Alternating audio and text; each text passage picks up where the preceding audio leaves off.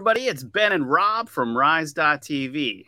We have something super interesting to share. In an uncovered document we found, there are some incredible stories related to what allegedly took place in the Montauk Project, aka Stranger Things. Yeah, and it seems to directly relate to alternate timelines. Could this even change our understanding of space and time? Believe it or not, this document discusses reptilians and how they are trying to control time. Of course they are, Ben. And if that wasn't weird enough for you, we're also going to talk about skinwalkers and a strange story we heard that will blow your mind. So tune in as we dive deeper into these topics. Plus, don't miss our live Q&A only on rise.tv. So we'll see you out on the edge.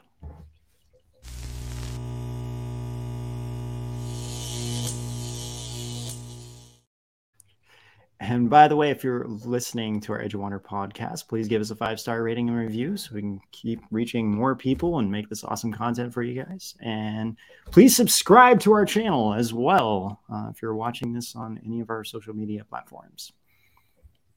How you doing, Ben? Good, pretty good. It's been kind of a crazy day, but yeah, all these reptilian abductions. How could it not be? Yeah, seriously, with that too. Um, you know, and, and like, hey, okay, you know, I know there's like when you're talking about reptilians, there's a lot of people on both sides that they can kind of get extreme, like, oh yeah, really, you know, these things really exist, and then there's other people that are like, no, they really do exist. So I, I just find this topic super fascinating, whether it's true or not. So, um, you know, it's just you know the way I, I look at it it's sort of like, all right, just take a step back for a second.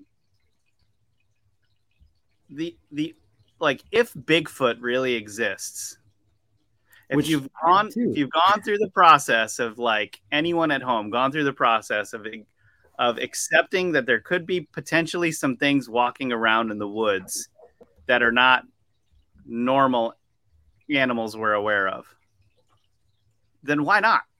Right.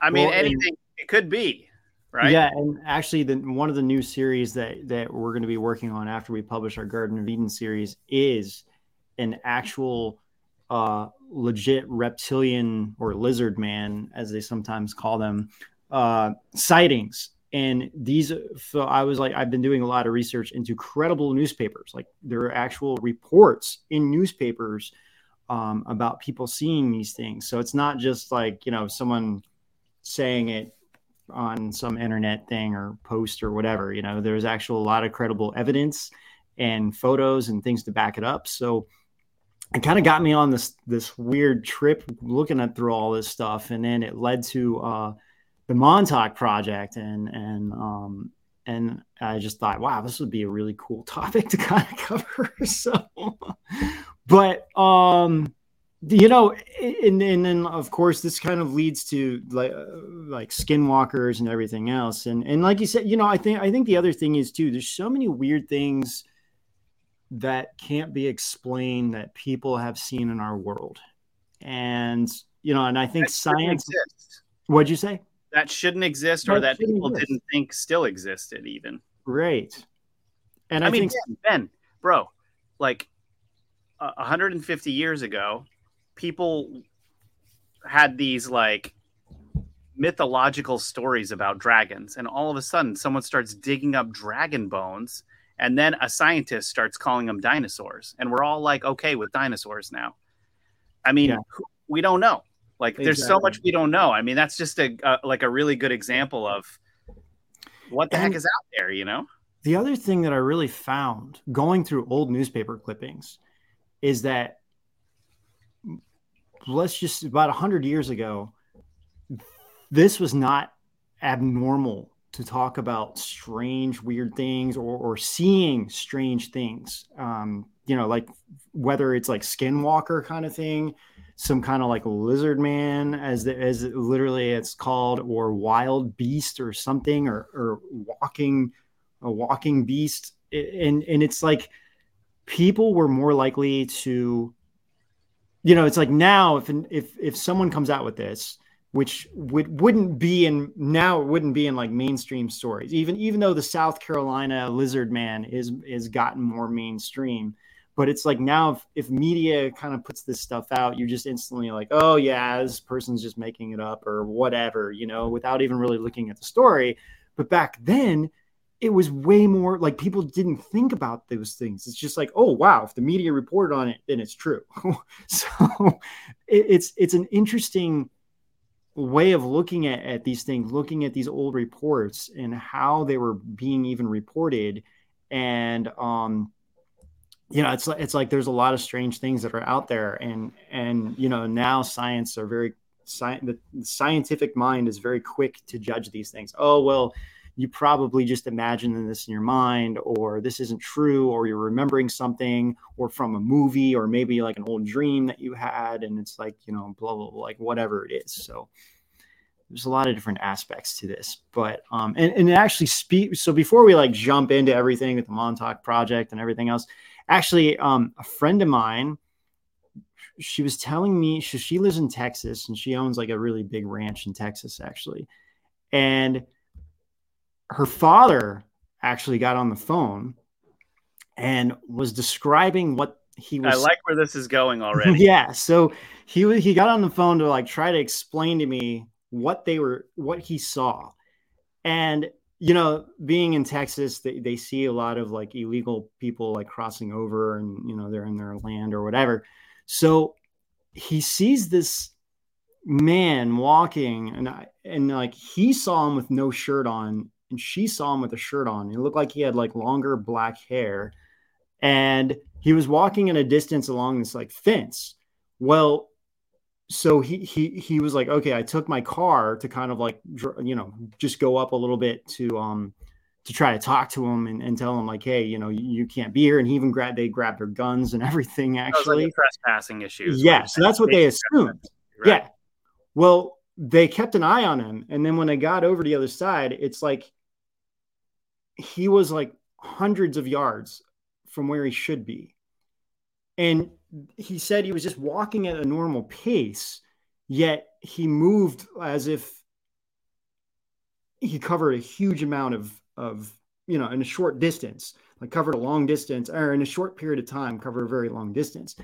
And so from what I what I've like heard about Skinwalker, and then on top of that, they they see him, he crosses the road, he goes on the other side, disappears, like they couldn't see him anymore and this black beast literally comes out of of the forest. And she's like I, you know i i couldn't well, okay wait wait. But what did yeah. the beast look like? So that was that's what i was asking. Right. And they he said look I, I i know all the animals in the area and i've never seen anything like this and he's like i can't really describe it too well it was just this black hairy beast that looked bigger than it should and it was like i think the, the legs was like a little bit bigger.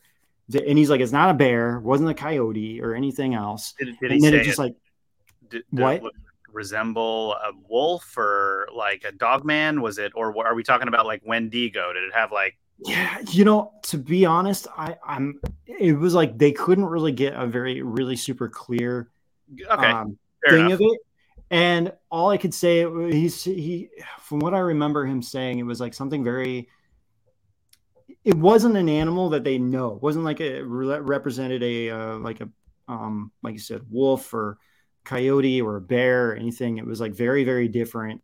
And you know, and then then he starts remembering like all the skinwalker things and everything else. So um, very interesting story. And so from what I know of skinwalkers, and I know you and John have been kind of ca- talking about this a lot too, but you know, and watching the next Netflix series too. Who Netflix has this new like unsolved mysteries show. that's actually pretty good. I would highly recommend it. But one of the things I noticed is that they can. It's like they, they I don't know how to explain it, but it's like they they they move almost through time. It's like they, it looks like they're just walking normally, yet it's like they're they're they're covering great distance. And, and it's like you, you, keep thinking that they're going to start like running but they're not. But it's like they're going like they're, it's like they're walking normally but covering really like great distance in a, in a quick way. Have you have you encountered anything you know anyone? there are well so there are stories in history um that describe this ability which is really interesting. And the sto- like this, there is a couple of stories about Sakyamuni using supernormal abilities like this, where no matter how no matter how um, fast people ran to catch him, he just used his abilities to walk away, and they couldn't catch him, kind of thing, you know. Mm-hmm, mm-hmm. And um, so I have heard about that. But what's interesting is that seems to allude to more of a skinwalker or a werewolf sighting because werewolves so werewolf oh man i've really dug deep into this and there are different categories of wolf men i'll call them yeah people, I, have I've found this out too actually some yeah. people call them dog men dog mm-hmm. man some people call them wolf man some people call them werewolves but actually werewolves the are a category where a man is turning into a wolf right there are mm-hmm. reports of seeing clothing folded and and tucked underneath a uh, like a uh, a downed tree in the forest and and then the and then the clothes will be magically be gone a few days later you know and and so they'll go into the forest they'll take their clothes off they'll tuck them under a stump and then they turn into a werewolf go do their thing for however long and come back to their clothes. Um but there are also apparently just a species of wolf man out there that doesn't necessarily require an amulet or some type of magic to change. It's just always mm-hmm. in that form. Mm-hmm. And there's lots and lots of interviews of people that have have seen that. Actually, just today, this is really interesting, Ben. I haven't told anyone this. Just today, I reached out to one of my Navy SEAL friends and I asked him about I sent him an interview and I was like, have you ever heard an army guy describe this? And he said, he listened to the interview and he said, a couple of my friends who would never lie to me told me they saw really strange things like this or the Jersey Devil. yeah. Yeah. Isn't yeah. that crazy? Now these are these are like these are military guys, right? Mm-hmm. And um, now there's like so I was saying like the different different kind of like species and stuff like that, but um, but what you described sounds a lot like a werewolf or more likely a skinwalker. And a skinwalker. That's kind of what I'm more thinking too. The reason why the Native Americans, from my understanding, won't talk about it is because it just it freaks them out too much. When you start talking about it, they potentially become aware of you. But what it's supposed to be is a uh, shaman who's cultivated himself up to a very high level in the magic arts that can they they take they decide to take either one of two paths one to be righteous or one to not be righteous. And the ones that that turn out to try to use their powers for evil actually end up becoming these like skinwalker things that people are reporting on seeing. Very interesting. And if that's true if that's true what you're looking at is we're, we're talking about someone who's got a command over some type of abilities whether they're using sacrificing to get them black magic whatever it is right and then they're like changing into these things. Now, do I necessarily believe that? I mean, I've never seen one personally. I'm just telling you what has been reported, and I think you know anything is possible. So, yeah, yeah I, I, don't, I don't believe I, have seen, I've seen a lot of crazy things, but I don't believe I, I've seen anything quite like that. But I have um heard them described in that way. It, it, it's like, like I said, they they move but yet it's like they're moving way faster than they should, but they're still just walking at normal speed and and um and all these like strange things like this. And and the net that Netflix series actually provides some very interesting evidence actually of how uh, almost like something coming through a portal that's just like appearing and and it, it get they caught it on camera actually. So it, it's very fascinating. You know what's and weird dude? That's what? really weird because um okay, the Native Americans have a lot of different lore, right? Mm-hmm. And just today, I I actually took a trip out to Bridgewater, Massachusetts. And so I went into the woods to start looking for stuff, which sounds kind of weird, right? But I went to a couple of different places. One was the Assonet Assonet Ledge, which was like the free Freetown Ledge, where there's reportedly a woman who haunts the ledge, and the granite that's on the ledge, it like I'm, t- I'm just you know, I kind of get hits on stuff sometimes and, and I'll look Mhm. over at you, you know, when we're out and I'll be like, dude, do you do you feel something here? Cause I'm feeling like this is really weird. Like that ledge, there's something weird going on there. You immediately feel like you have vertigo when you get on the ledge, and it's not just because it's a cliff, like there's something else going on there. But anyway, some of the stories in these woods in the Bridgewater, which has tons of sightings of different things, the Native Americans have talked about these things called wagas and these things called pukwudgies. Okay, they're little people, I don't know if I've heard and they they have they claim the Native Americans claim that these little people actually appear through these portals near these monument rocks that they set up. And so what you're describing in this Netflix unsolved mystery series has been talked about for centuries by the Native Americans, by the Yeah. Wagas. And the Wagas, these these these little people, are said to have taught them when when the Native Americans walked over on the land bridge. This is covered in um, some of these episodes, by the way, you guys. If you haven't watched these, check them out. the Wagas walked over. I'm sorry, when the Native Americans walked over the land bridge from wherever uh, Asia into um, into the, you know America, there uh, they were said to have been. It was a, still a glacier over here in the in the in North America, right? And so like the the area of the Hockomock Swamp where they're said to exist, they remember the time when when it was still a glacier over there and everything melted down. And these Wagas apparently taught them how to work the land, what things that they could grow and eat, and all of this stuff. And then the Wagas were like, "It's time for us to disappear." They set up these rock monuments and they disappeared. What was so weird about today's trip, Ben, is there was a wall in the middle of this Hockomock swamp where the rocks were I can't even show you on screen. I'm talking about these rocks were hundreds of pounds. All the Native American walls that I've seen in New England are always these the, the Native Americans built them. They're rocks that a human could hold and stack. These rocks were massive rocks that were like hundreds of pounds that would be extremely difficult to set up for a long distance. And they were there stacked just like this hmm. wall going through the Hockomock swamp. Like like I don't know how many hundreds of years the, that wall was there. Like it was bizarre. It couldn't have just been like some random Native American wall that was there um impossible but you know because there was war that was happening in the Hockomock swamp back then but Mhm. all that lore is like rich in that area and it was really interesting. But it's so strange that you mentioned the portal and and people appearing through these like near these rocks because it's like this has been a native american culture for yeah. centuries. Yeah well in in that that specific netflix series um i think it's called paranormal ranger i mean the the uh the episode is called paranormal rangers yeah they they, they they're, they're from specifically the navajo uh nation.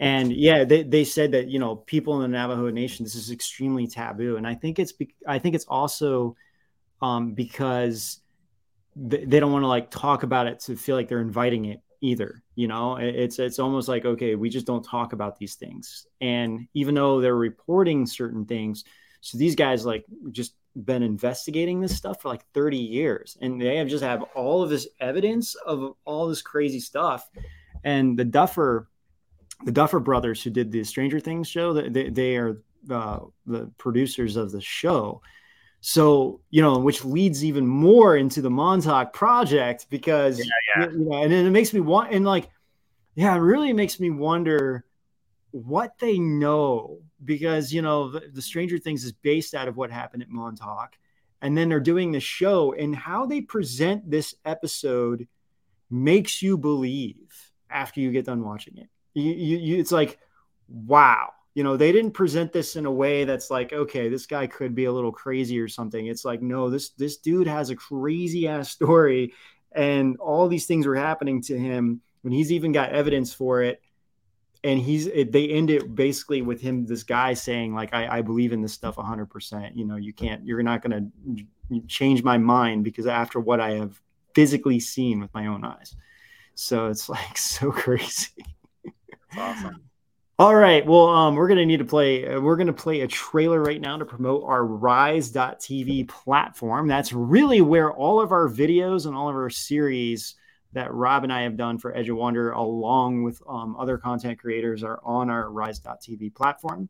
So we're gonna play a trailer for our next series coming out, and then we'll come back and start talking about Um, more weird stuff. More weird stuff. Yeah.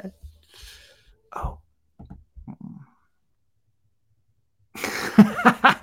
Lindsay, was Lindsay, Lindsay is really not on the same page right now. so the Jersey, I was going to mention the Jersey Devil too. Well, we'll we'll talk about the Jersey Devil briefly for those of you that, that were like wondering what that is because we're not talking about the hockey team, by the way. So, what has hooves? A goat's head, bat wings, and a forked tail. It's the Jersey Devil the mysterious cryptid that haunts the forests and skies of New Jersey. But this beast has a story beyond legend. Locals actually claim to be descendants of the original Jersey Devil. What unexplainable things have happened that would convince anyone this creature is lurking in the shadows? Why were Ben Franklin and Teddy Roosevelt part of the story? What kind of devilish, winged lizard beings are really hiding out in the cosmos? Are all claims of the Jersey Devil just a hoax? It's time to crack open the Edge files and pull out one of our most classified cases yet. As we ask, is this flying fiend real? Find out all about it in Tales of the Cryptids, Episode 2 The Jersey Devil only on edgeofwonder.tv.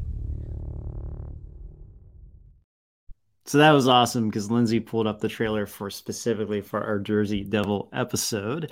So um, you can find that along with the cryptids of the, what we did with dragons and mermaids and um, I, I there's so many of them that we've done now, but um, you can find all of those series on Rise.tv. So um, Lindsay had a little tech issue before the commercial there. She couldn't click it. So, ah. yeah, no worries. I told her, I was like, it adds to this episode. it does. I always think that's funny when those things kind of happen because we're like sitting here, like, yeah, awkward pause. but those, then it makes everyone laugh. I sometimes get worried. I'm like, is Lindsay okay? Yeah. Plus, when you start talking about some of this crazy stuff, you know, you got to laugh a little bit. Um, wow. I, am trying to figure out even where to start with all of this. well, you know, um, I could, I could, I could start if you want me to. Yeah, go ahead, Rob. Why don't you start? All right. So just, I've mentioned this before, okay, but it's hard to talk about the Montauk project without talking about any of its predecessors, and kind of that's that's what's so strange about this is I was having this conversation with John the other day about how strange it is that right now we have like this lack of whistleblowers coming forward.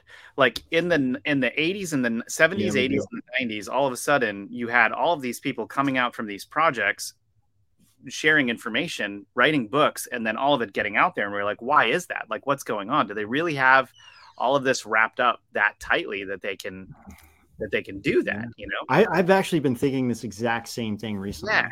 but but with the with the the the the credible sources that we have, or I would say, you know, you judge for yourself whether they're credible. I I, I can't tell you that, okay? But from mm-hmm. the the sources where where the guys from Stranger Things and Duffer Brothers got their story was from the Montauk Project book by Preston Nichols. Preston Nichols' story and Al Bielek's story, who who actually released a book about the Philadelphia experiment, they they line up almost perfectly. Like these two very separate guys that you can watch interviews with, their stories line up almost identically about kind of what went on, but they're telling these stories from different perspectives because one's more about the project, um, uh, the mm-hmm. Montauk project, and one's more about the Philadelphia experiment. Now, the Montauk project kind of talks about it's like it, it's like a, uh, the the result of all of the stuff leading up past that point. So you got the Philadelphia experiment, and then you, before that, right? Everything leading up to that was you've got oh uh, the the um, Manhattan Project, all of the like Project Paperclip, uh, Operation Paperclip happened. The scientists came over and they started developing all of these projects, which re- eventually resulted in the the Manhattan Project, which had to do with the atom bomb right? Even before that, you have Tesla experimenting with electricity and all of the stuff with electromagnetics, right? So then early 1900s, you have Tesla with the with the electromagnetics Mm-hmm. leading up to uh, Operation Paperclip in the 1930s and 40s, where all of these scientists come through, get a hold of all of this information and all of the information from the Nazis and start developing all of this stuff. Uh, Manhattan Project, you've got a bunch of weather projects that were taking place at the same time, leading up to the Philadelphia experiment, where they were really trying very hard to figure out how to create stealth technology, essentially. But it was not just stealth technology. We're talking about them trying to make an entire boat disappear, which resulted in a disaster Right. where well, yeah. reportedly people merged with the boat when the boat reappeared. Right, so the boat disappears so- for a couple of seconds. Yep, go ahead. Yeah. So what I was going to say is what I was. So have you heard of Project Rainbow? I have. That's the weather one. That that so so Project Rainbow. It, it was was also one of the weather ones, right? well. It, it was an experiment conducted uh, with. So this was this is like prior to the Philadelphia experiment. So Project Rainbow encompasses the the Philadelphia experiment, and the the the original goal of uh, look like from Project Rainbow was to make a ship invisible. So they weren't. It was like the cloaking, like you said, the cloaking device, and according to this website that I found, that was just oh my gosh, there. This is like a a, a wealth of information about about um pro, uh, the uh, Philadelphia experiment and and just and Montauk project, both of them because it, it, they tie together as you were saying. But it looks like they actually succeeded with Right. the Project Rainbow. They actually did make a ship invisible, and and then it, then it kind of reappeared. So then it was That's like the Philadelphia experiment. so they're like we're going to do this again which is leading up to the philadelphia experiment which then um the- as you were saying then it, because what happened was they made a ship disappear but it appeared somewhere else than uh, than where where, uh, where they originally made it disappear so they're so then they're like trying to refine it and then supposedly with the re- the philadelphia experiment when they did that this green fog came and then the first time was a success they did it again but only part of the ship was uh, disappeared and then when it reemerged that's when all the craziness with the crew and everything else but both times it looks like the crew were were sick both there times. was one project revolved around weather. I thought it was Project Rainbow, but I do remember Al Bielek talking about Project Rainbow, and that must have been the parent, like you said, the parent project yeah to the Philadelphia experiment. Yeah, yeah and it was the eldridge that was the ship Yes. that was the the um, USS Philadelphia. Eldridge. That's right. Yes. Yeah. So um so then what hap what what looks like how this ti- kind of ties into the the uh, Montauk project it looks like everything that they were experimenting with there they took all that knowledge everything they did and were like okay we're going to refine this and make it a little better and they moved everything over to Montauk New York and the the um I think the base is called Camp Hero is that right Hero Yeah. Camp or Camp Hero It was uh, Fort Hero, I think, isn't it? One of the two.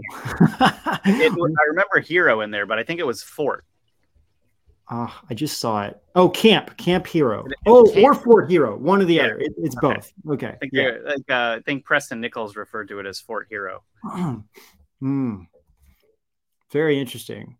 So, uh, did you want you want to continue on? I'm sorry, I kind of interrupt you there. Well, the- I mean, it's just all of these. So, what happens, what I've noticed is that all of these projects, they will learn a little bit, they'll push it kind of far, and then they'll they'll stop the project and they'll start a new one under a new under a new name that pushes the technology from a different perspective. And Montauk Project was so strange because it was using a lot of information from um, these projects that were developed and that were passed down, and a, like a lot from frequency and electromagnetics, and the and they were using the Sage radar at the like it was the only one of the only radars at the time that had as much power as it had that could get up Oh, into yeah. the megahertz that could you know that could um, beam the frequency that they needed i think it was like in there thereabouts 240 something like that 260 megahertz And this is where they started doing all of these weird experiments to see what they could do to animals, to see what they could do to birds,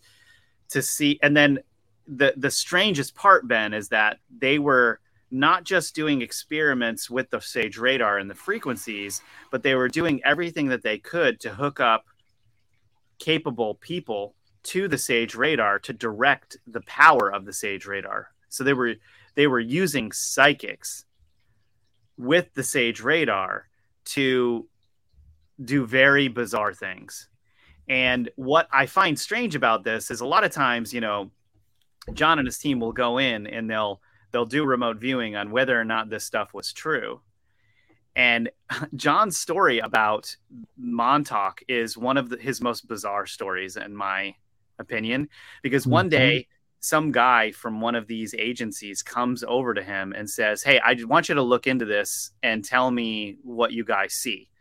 He he only gets like a number basically because the guy knows how remote viewing work. He gets a number. He he sets his remote viewers out, and he doesn't know that it's what pro like what operation or project he's looking at. He just he just sees the like what happens and the result, which is basically that scientists in their hubris, basically like they had this attitude of like I don't give a crap, right? They basically blew a hole open in in time space, which ended up merging some dimensions and it ended up releasing this thing or it like or these things it's hard to say right like mm-hmm. it, it, and that he afterwards he got back and he was like hey this is what we saw.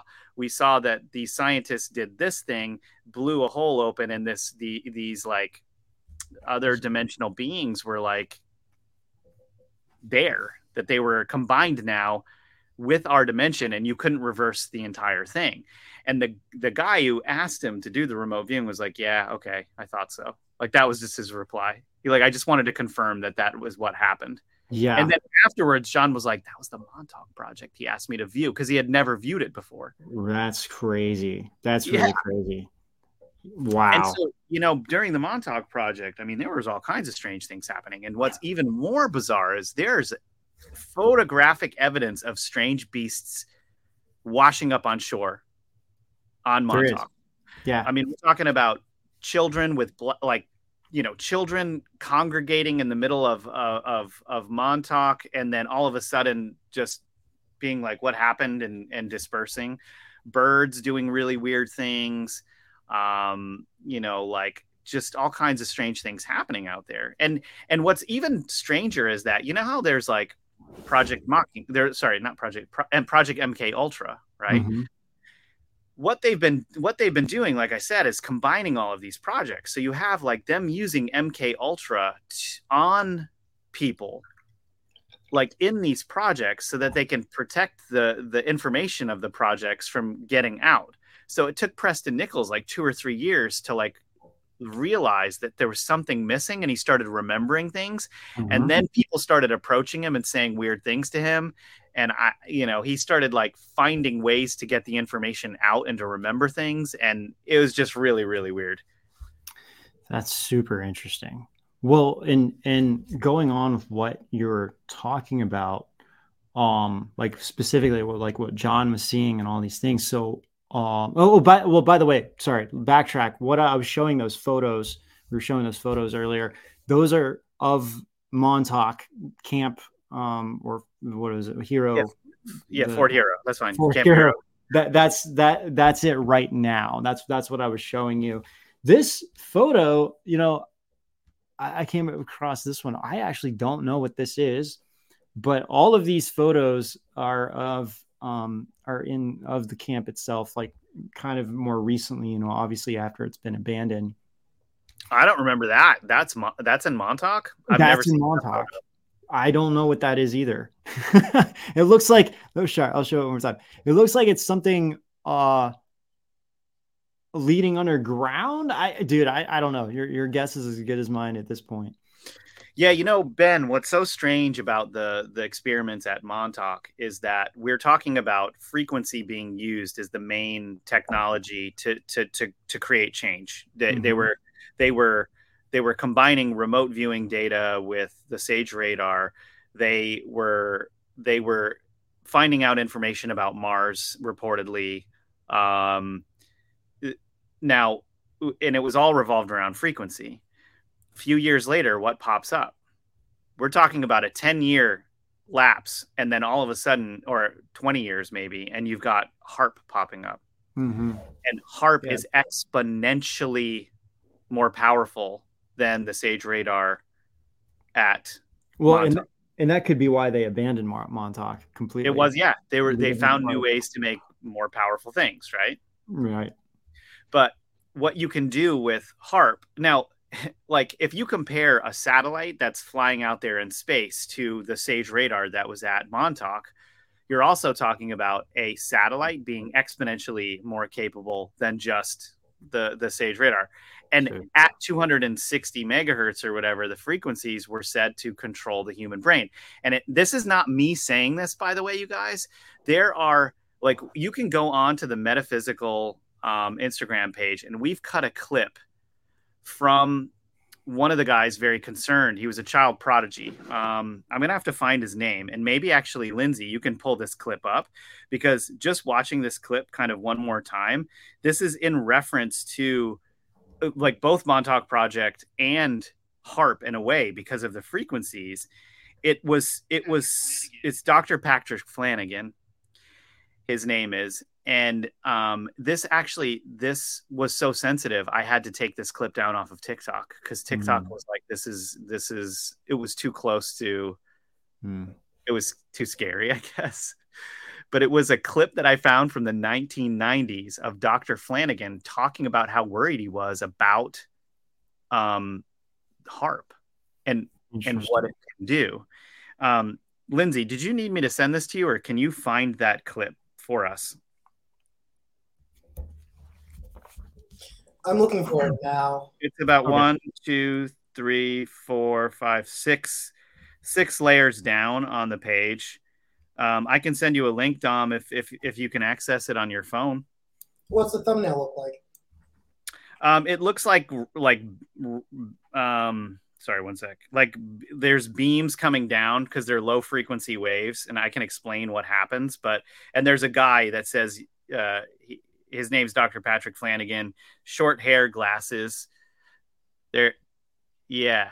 Episode of Phenomenon: The Lost Archive. This. There was a episode just about HAARP. What Dr. Flanagan said blew my mind because physicists and scientists were a lot more actively talking about the dangers of science than they are now.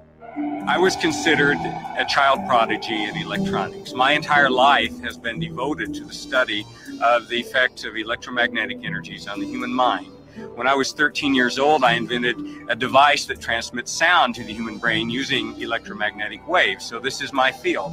I've been studying this field for over 40 years. And HAARP scares me because I know what it can do. I know that HAARP can be used to control the human mind. Point blank. Wow, that's crazy. Dude, that Dr. Patrick Flanagan is yeah, thank you, Dom. So like That's When we're- crazy, man. now we're talking about a very very powerful streams of of frequency being pumped into the ionosphere right Mhm. where where all you need though is like the montauk project sage radar which is just a fraction a pathetic fraction of the power of what HAARP is actually doing. The f- high frequency waves are so powerful they can get up to i think it is a billion watts or something like that that when it beams into the ionosphere you can actually it basically it can be so powerful that no missiles could be launched even into the air surrounding that area because it Wow. like they would break down immediately not only that ben that's just one of the the uses the other part of it though is that the high frequency waves create low frequency waves and the low frequency waves resonate with with waves that are in the earth and the low frequency waves Mm. resonate at, at the same resonance uh, that you have with certain rocks and layers within the earth you can find what's there. You can find water. You can find holes in the earth. You Oh, can yeah. find gold. You Yeah. find gold. You can create earthquakes bro. Because if you're if these things are dude it was like all of these guys were talking about it in that episode. And i was just like i'm sit i'm sitting there watching this episode and i'm like this is insane. This was like 1999 this was out there i was like how is this show even i couldn't believe it i just a- accidentally put it on one day and found it That's crazy. yeah Wow. Well, and that kind of gets into uh okay, yeah, a little more of the reptilian conversation about manipulating and the human mind and all of these things. So we could start talking about that, but we have to um we're gonna yeah sorry to take over too ben No, I no, just, no, no, dude. this No, is blowing my mind this no, no, no, no, no. I mean, no, I, you're not taking over at all. This is this is our show. I want you to. This is great. You know, I, I want you to uh, because yeah, I, I like having more conversation stuff. This is awesome. So we're, I just realized what time it was, so I was like, oh, we should play a trailer, and we come back, we can talk more about this. So Well, yeah. So, you guys, if you watch our shows on Rise.tv, you know we're all about helping people wake up to the truth about the world around us, right? Yeah, and it's no secret that we're believers in diversifying our knowledge of everything from mysteries and historical events to modern day corruption. And that's why we're also believers in diversifying our money with precious metals like gold and silver, because why would you ever put all of your eggs in one basket knowing that the world is a constantly changing landscape? I mean, the US dollar has lost 85% of its purchasing power since 1971. That's a lot. Yeah. we have episodes talking about that. That's true.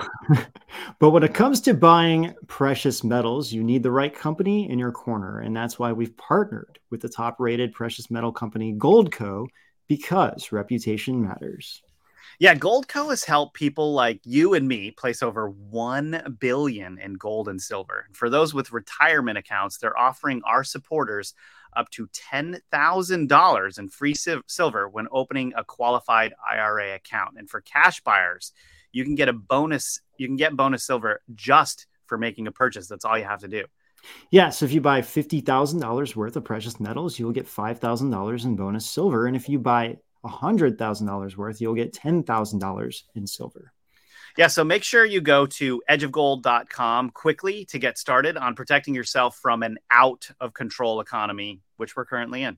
you can say that again. And remember, we don't promote a lot of products, but when we do, it's because it's something we can really use or believe in. Again, that's edgeofgold.com. So thank all of you guys for your support and um, you know being here with us. And we're gonna see a trailer right now. Fantastic floods, creation myths, gods, beings, corruption, and the downfall of man. These make up the creation stories across cultures for millennia.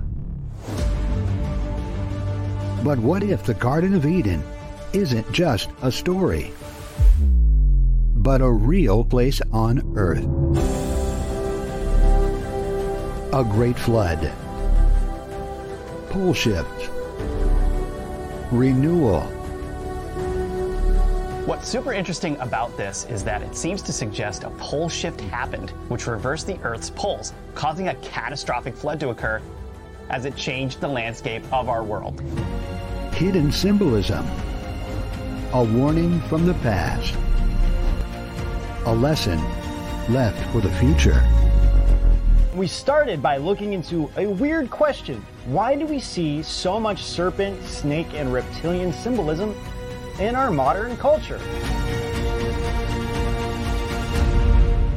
Journey to the Garden of Eden with Edge of Wonder.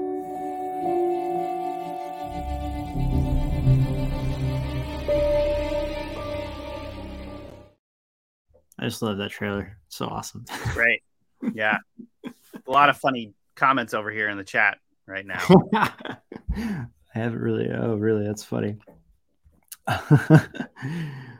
um. All right. Um. I guess we can kind of start talking about all this. And you, you want to talk about some reptilian stuff, right? Yeah. So okay. So this is really interesting because everything you're talking about, you know, what happened at Montauk and everything else. So, um, and I've been really kind of going hard on, like I said in the beginning of the show, kind of researching reptilians. Well, so there's this I get this. I don't really even know how what to describe this. Um, Lindsay or Dom, the, the title of this is called The Hammer of Time. And I found this. So there's this site, um, Biblo. It's it. I don't. I don't know. Pleyades. Something about Biblioteca Pleyades. It's it's actually like I think it's Spanish, and but it's everything's in English, and they just have a massive list of everything you can possibly think of on this website. So this was from an email and the problem is, is that I can't find the original source of this. This this website doesn't write anything. It pulls from other sites and just like, hey, we found all this information. So I, I mean, I'm not gonna, you know, obviously I'm not gonna read this whole thing. But what's fascinating is that um, this guy, he starts out his name is Gem T. He mentions some interesting things, and he talks about like the Dracos of reptilians and how they're kind of like, you know, head of genetics, psychological, um, political, economical, all this manipulation kind of behind the scenes it seems like they're kind of involved with.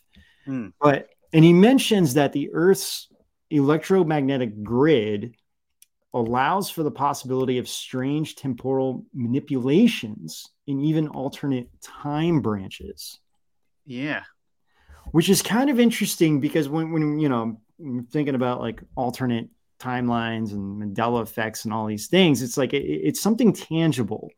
So it kind of got my attention because I'm like, okay, this is kind of fascinating.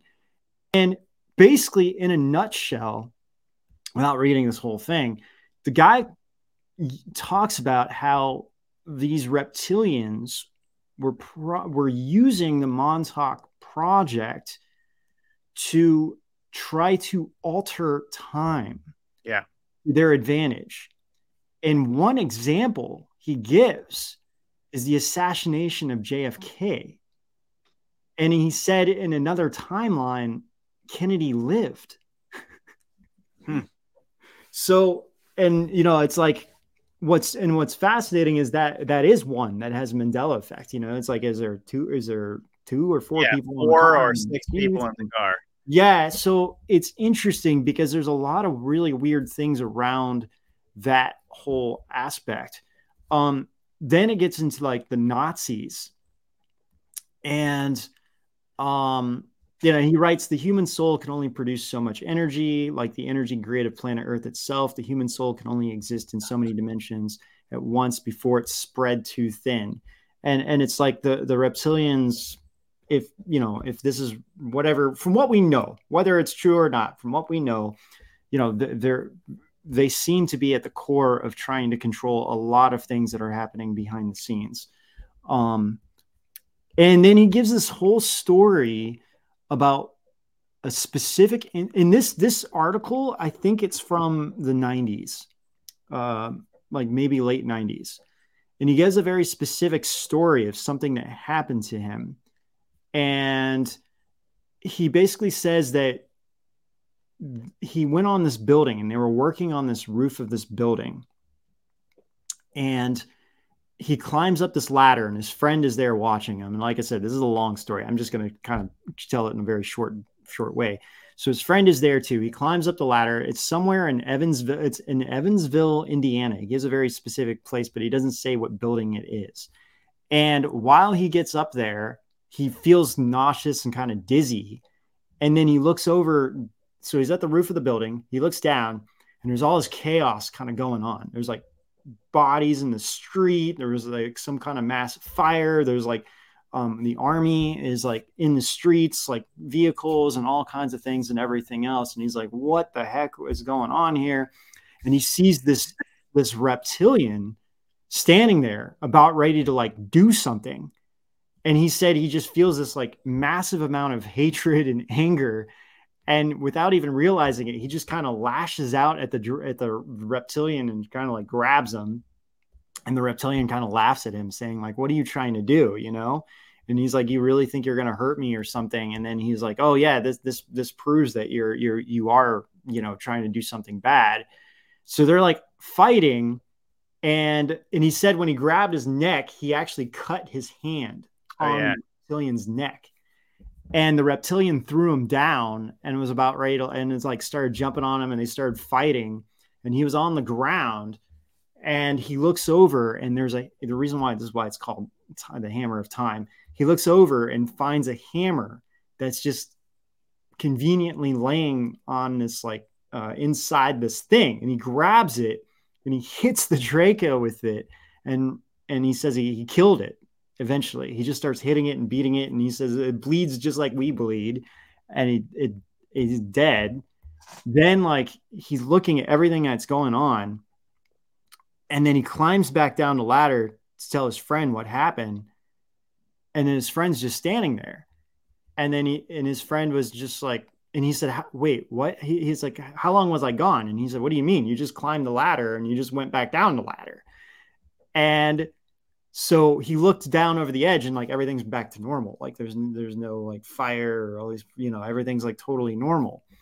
And supposedly this happened in like 97 and so he believed that somehow maybe this this like reptilian thing happened to come back in time at that moment when he was like doing something and got caught in this like temporal time loop warp thing and this reptilian thing was going to supposedly like detonate something to cause massive destruction in the area. And and he like if he killed it then it stopped it from happening.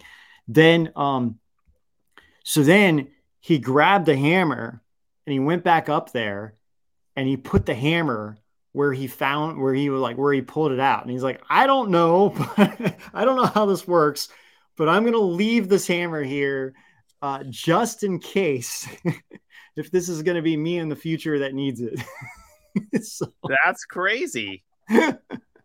but you know, and it sounds like a crazy story. And it's like, okay, you know, most likely it's probably just a story, but it does go into very specific things about about time, and then it gets into the Montauk project and how um gravitational field works in how like you know all these things about like the reptilians know where on i mean this is according to what he's saying where on earth there are certain anomalies or certain things that you that could be manipulated to use this as a way to travel in different time periods. You know what's really weird ben?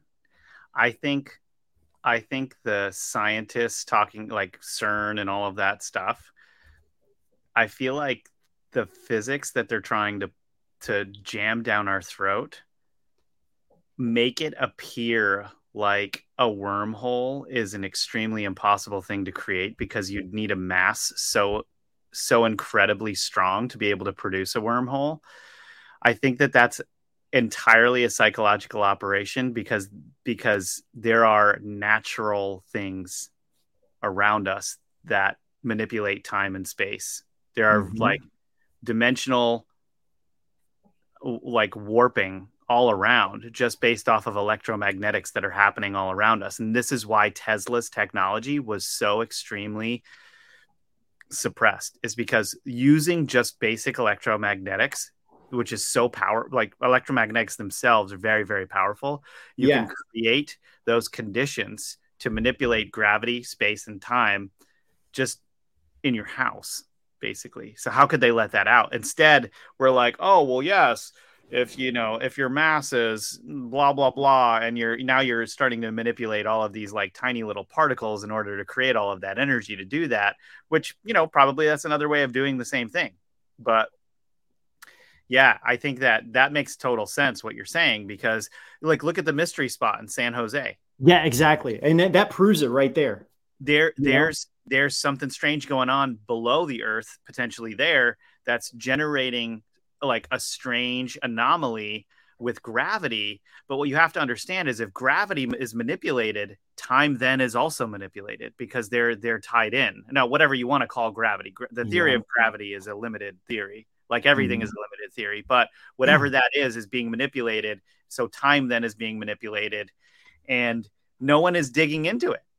No one's really digging into that whole thing to try to understand it. Why? They, they've they've literally built like they've made it into a, a, clown house basically that's like built weird for you to feel stranger when you go in and you go and visit it while you're on a trip and ah, ha, ha, no one understands it but scientists aren't studying it. Like you know well it, and it's so fascinating because this this kind of goes along too so there's this other thing i found related to all this so it seems that also how the Montauk Project and the um, Philadelphia experiment were connected because, okay, oh, let me read this first. Yeah. So this guy Peter Moon, and I'm not 100% who this guy is, but he said he says over three decades of secret research in applied technology and ensured experiments were conducted that included electro electronic mind surveillance and the control of distinct populations.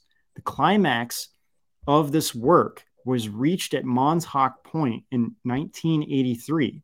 It was at this point that the Montauk Project effectively ripped open a hole in space time to 1943, which is when uh, going back to the Philadelphia experiment. So it's like they're the two are connected not only in research and experiments, but also through time. It's like they That's were crazy. they through the Montauk, they were specifically trying to that connect. might have been, that might have been in the book. I can't remember, but that's crazy.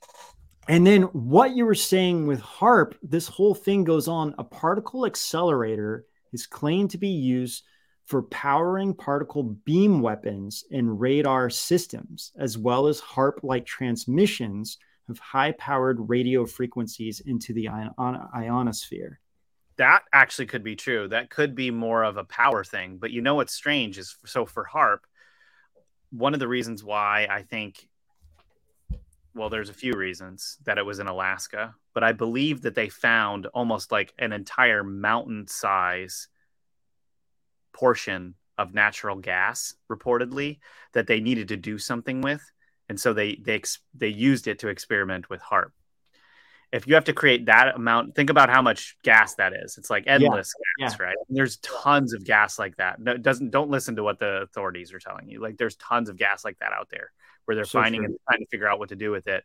Like they can just pump it into this experiment that they're doing or whatever, right? Okay, yeah. let's say you're you don't want to use gas. Well, what else are you going to use? A particle accelerator will do it. You know, like or or nuclear type of technology. Yeah I mean, and, wow. and what's so strange about HAARP? I'm sorry, what's so strange about CERN too is, is a lot of people don't really. I was trying to figure out like if whether or not HAARP, I'm sorry, whether or not CERN was actually a weapon. And if you look at a rail gun, what a railgun is, it is. It could be used. It could be used as a railgun, and and and it's all there. I mean, could so a lot of things.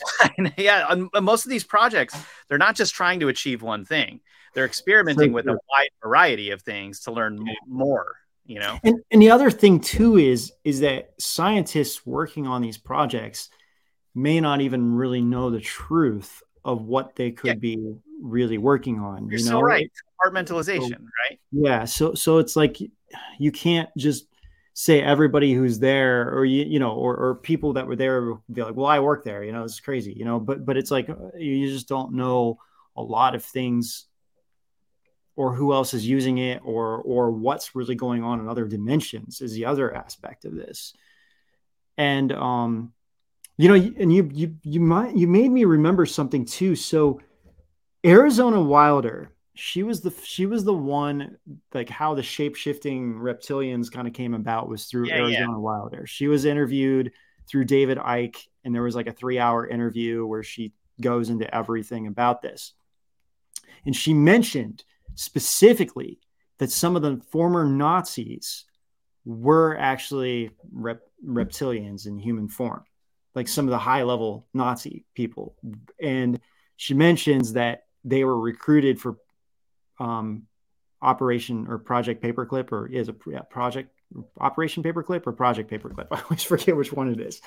So it's kind of interesting because again, and then, and then like World War, there's there's a lot of like weird things related to this. You know, it's like World War II was a really big, massive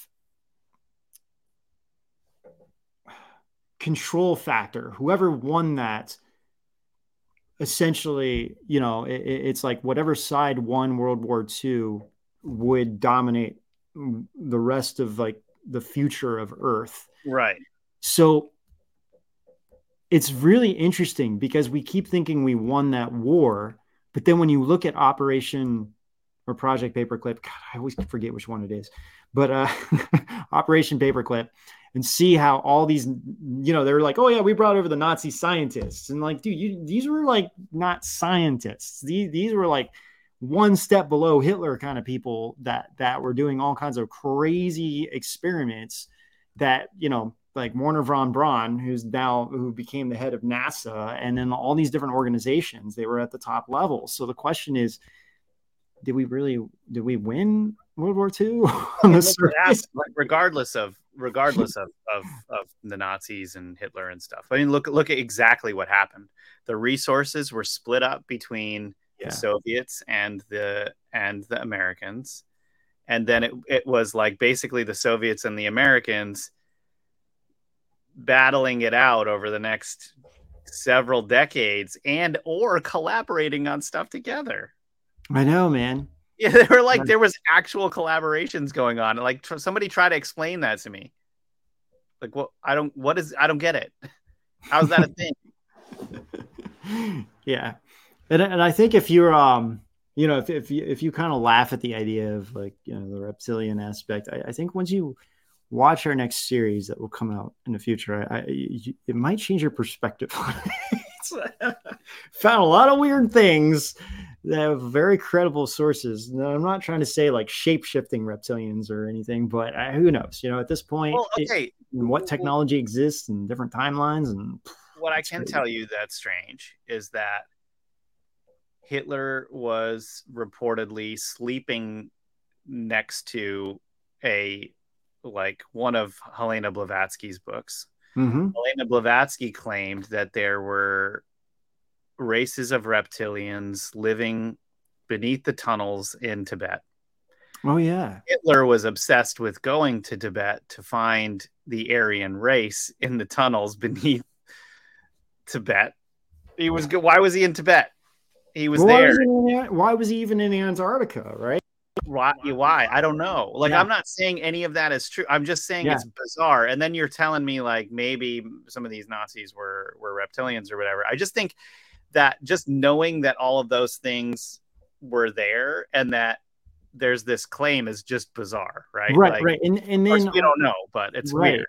And and even world war one you know we found out i mean it's like you know i hate to bring up the mandela effects but all these this whole topic kind of goes along and, and it kind of shows more proof that these things are real because now it's like the timeline changed where the Germans bombed us in New York and that's what destroyed this part of the Statue of Liberty, which even history teachers I've talked about this with, you know, they don't remember this. Right. so, right. so it's like you know, and, and then it, then it, and then the question is like, who's really changing is well, then it kind of goes back to like, could you know, it maybe it is possible if these reptilians are real, and they've, you know, that could be why Hitler was obsessed with the technology. Maybe they were the ones giving Hitler this technology. Maybe that's where uh, they were coming up with all these experiments. But the thing that's insane, this is now 80 years ago. I know. It's like that is a huge amount of time in in in the tech world. it's like might as well be 800 years. so it's like what and, and, and even when you find out when you go back and find out about how advanced the Nazi technology was, it's insane. It's insane. It really Imagine is. what's going on now. And then, you know, you sit back and you're trying to figure out, well, why haven't any whistleblowers come out? there has to be a trillion times more control over that than there was in the 90s. They, there just is. There has to be. There's there's stuff in place for people to not come out on sensitive things that really we would love to know about. Yeah, I, I would too. And you know, then there's a lot of like a lot of honest guys out there that just won't talk. Like they've signed stuff that it's confidential. They won't. They'll take Well- it to their grave. You know. and I, I think now too that um you know technology has gotten so much more advanced I mean in the 90s you could you could just go somewhere and talk you know people didn't have phones just all the time with them nonstop you know? So it's like Yeah. now you know i, I was like ta- literally talking to a police officer and i was asking him questions in new york this was like a few years ago and he he just wouldn't really even answer my questions you know? And he kept he kept looking all around. He's like dude they're watching everywhere you know he's, like they're they're listening. He's like if i say anything they know what i'm saying you know? And and even i had a friend who was out in the middle of nowhere and on the ocean in a boat with somebody that he knew that was within the government doing something very specific and he wouldn't even talk about it. Even, even on a boat in the middle of the ocean. And all he said was that they're still listening. So, I mean, but think about it. These experiments that they've been doing, like HAARP, if the frequencies are all around us all the time, and you've got technology that can pick up on anything, and and there's these waves that are passing our bodies constantly, it's picking all of this stuff up. It doesn't matter if you're what part of the the world you're in. Mm-hmm. You know, never mind the fact that satellites have the power to read your heartbeat from wherever you are in the world, yeah i know and which and is they- true. That's not that's real. Yeah they, said they can even identify people through people's heartbeats than satellites now so because your heartbeat is is even more um unique than your fingerprints so. not all dead? We should be dead. Like this is too weird. Like all of this stuff is too weird. Like how, how have we not blown ourselves up yet? no no seriously divine influence that's all i can say you know that's the only thing Yeah. that makes sense to me um wow. Yeah. Man we're we're gonna have to jump off here. There, there's like we're gonna have to get into this on, on another show but there was all these questions that i found specifically about the um the philadelphia experiment. And like for example did the eldridge really teleport over um like you know 400 miles in a blink of an eye? And then it's like all these questions are asked and then there's very detailed information to try to provide evidence of how this was either one how it's possible or two um here's a here's like a, a story to go along with this that could provide evidence to show that this really actually happened.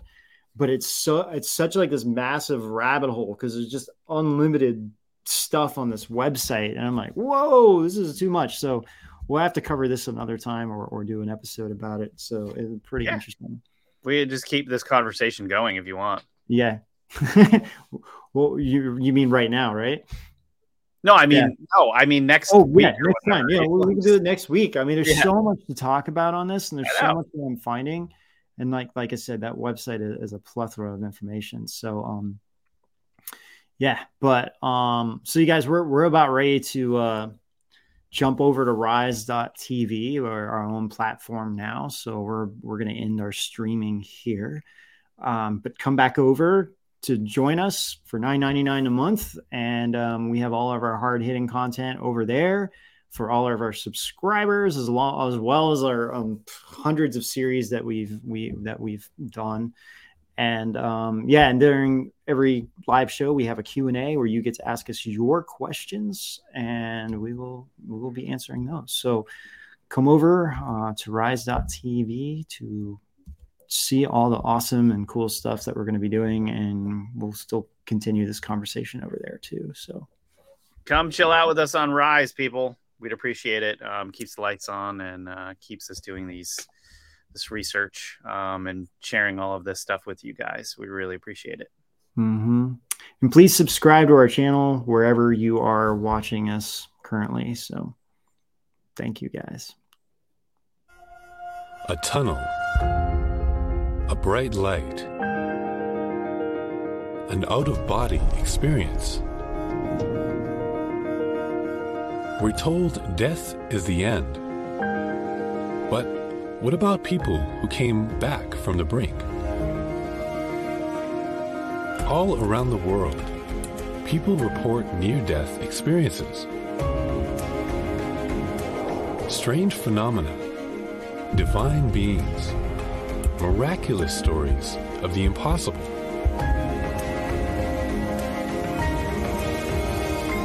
Back from certain death. And decades of scientific research into it all. What's so big that it could be the breakthrough of an age? How are consciousness, the brain, and the soul intertwined? Perhaps the great beyond is closer than we think. It's time to get into the undisputable patterns, capturing the attention of scientists, doctors, atheists, priests, moms, and pops. This is bigger than we ever could have imagined. Near Death Experiences Part 1 Amazing Stories of the Afterlife.